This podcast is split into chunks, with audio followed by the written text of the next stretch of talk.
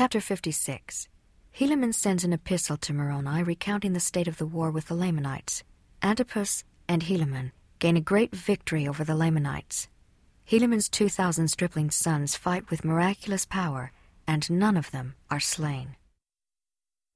And now it came to pass in the commencement of the 30th year of the reign of the judges, on the 2nd day in the 1st month, Moroni received an epistle from Helaman stating the affairs of the people in that quarter of the land.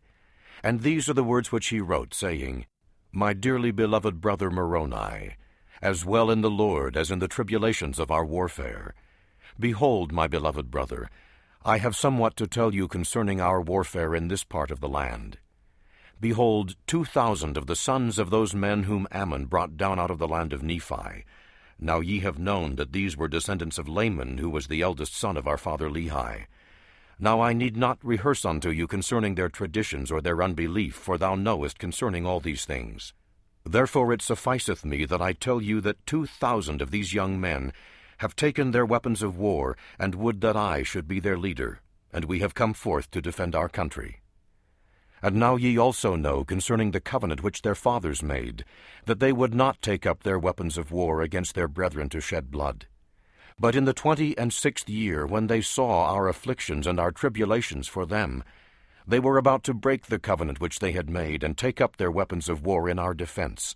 But I would not suffer them that they should break this covenant which they had made, supposing that God would strengthen us, insomuch that we should not suffer more because of the fulfilling the oath which they had taken.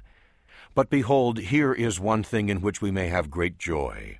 For behold, in the 26th year, I, Helaman, did march at the head of these 2,000 young men to the city of Judea to assist Antipus, whom ye had appointed a leader over the people of that part of the land.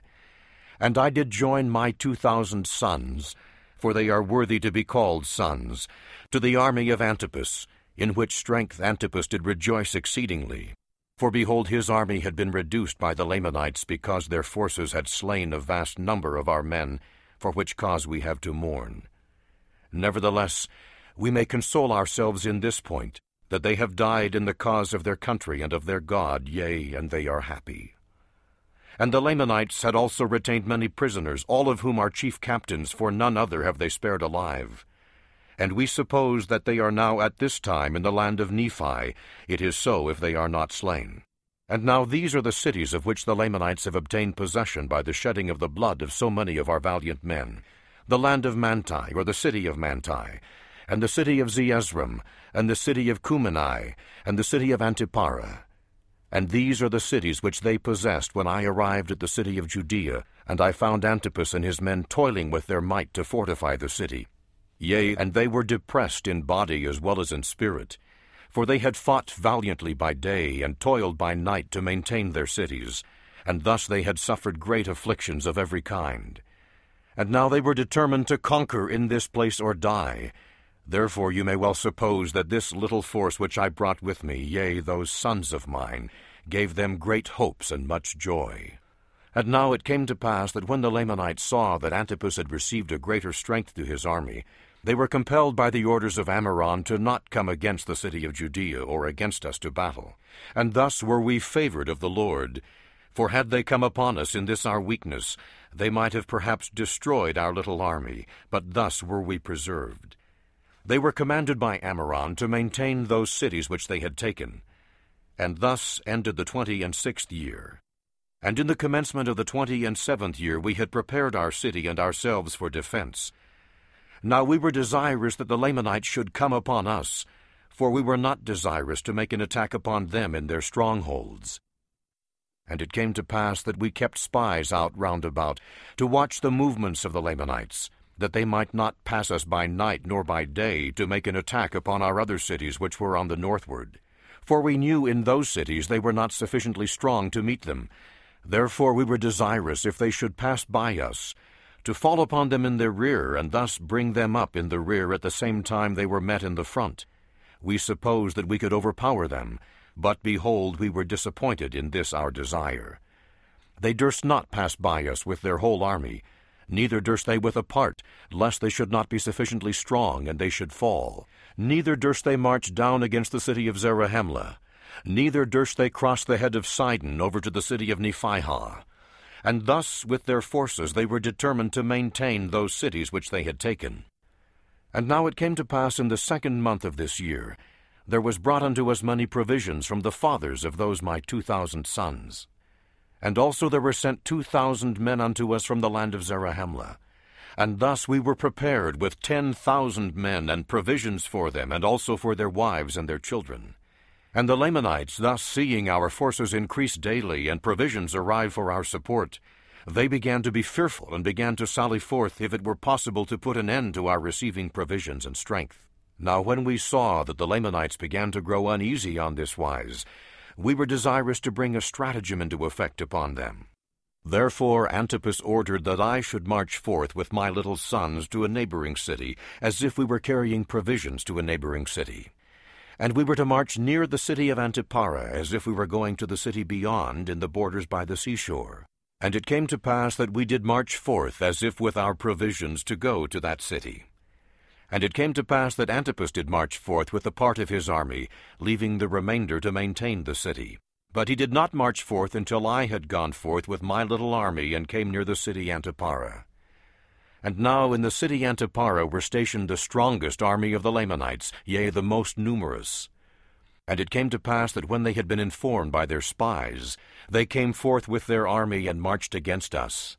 And it came to pass that we did flee before them northward, and thus we did lead away the most powerful army of the Lamanites, yea, even to a considerable distance, insomuch that when they saw the army of Antipus pursuing them with their might, they did not turn to the right nor to the left, but pursued their march in a straight course after us, and, as we suppose, it was their intent to slay us before Antipus should overtake them, and this that they might not be surrounded by our people.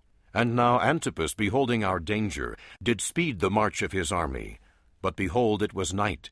Therefore they did not overtake us, neither did Antipus overtake them. Therefore we did camp for the night. And it came to pass that before the dawn of the morning, behold, the Lamanites were pursuing us. Now we were not sufficiently strong to contend with them. Yea, I would not suffer that my little sons should fall into their hands. Therefore we did continue our march, and we took our march into the wilderness. Now they durst not turn to the right nor to the left, lest they should be surrounded. Neither would I turn to the right nor to the left, lest they should overtake me, and we could not stand against them, but be slain, and they would make their escape. And thus we did flee all that day into the wilderness, even until it was dark. And it came to pass that again, when the light of the morning came, we saw the Lamanites upon us, and we did flee before them. But it came to pass that they did not pursue us far before they halted, and it was in the morning of the third day of the seventh month. And now whether they were overtaken by Antipus we knew not. But I said unto my men, Behold, we know not, but they have halted for the purpose that we should come against them, that they might catch us in their snare. Therefore, what say ye, my sons? Will ye go against them to battle? And now I say unto you, my beloved brother Moroni, that never had I seen so great courage, nay, not amongst all the Nephites. For as I had ever called them my sons, for they were all of them very young, even so they said unto me, Father, behold, our God is with us, and he will not suffer that we should fall. Then let us go forth. We would not slay our brethren if they would let us alone. Therefore let us go, lest they should overpower the army of Antipus. Now they never had fought, yet they did not fear death. And they did think more upon the liberty of their fathers than they did upon their lives. Yea, they had been taught by their mothers that if they did not doubt, God would deliver them. And they rehearsed unto me the words of their mothers, saying, We do not doubt our mothers knew it. And it came to pass that I did return with my 2,000 against these Lamanites who had pursued us. And now behold, the armies of Antipus had overtaken them, and a terrible battle had commenced. The army of Antipus, being weary because of their long march in so short a space of time, were about to fall into the hands of the Lamanites. And had I not returned with my 2,000, they would have obtained their purpose. For Antipus had fallen by the sword, and many of his leaders, because of their weariness, which was occasioned by the speed of their march. Therefore the men of Antipus, being confused because of the fall of their leaders, began to give way before the Lamanites. And it came to pass that the Lamanites took courage, and began to pursue them, and thus were the Lamanites pursuing them with great vigor, when Helaman came upon their rear with his 2,000, and began to slay them exceedingly, insomuch that the whole army of the Lamanites halted and turned upon Helaman. Now when the people of Antipus saw that the Lamanites had turned them about, they gathered together their men and came again upon the rear of the Lamanites. And now it came to pass that we, the people of Nephi, the people of Antipus, and I with my 2,000, did surround the Lamanites, and did slay them, yea, insomuch that they were compelled to deliver up their weapons of war, and also themselves as prisoners of war. And now it came to pass that when they had surrendered themselves up unto us, behold, I numbered those young men who had fought with me, fearing lest there were many of them slain.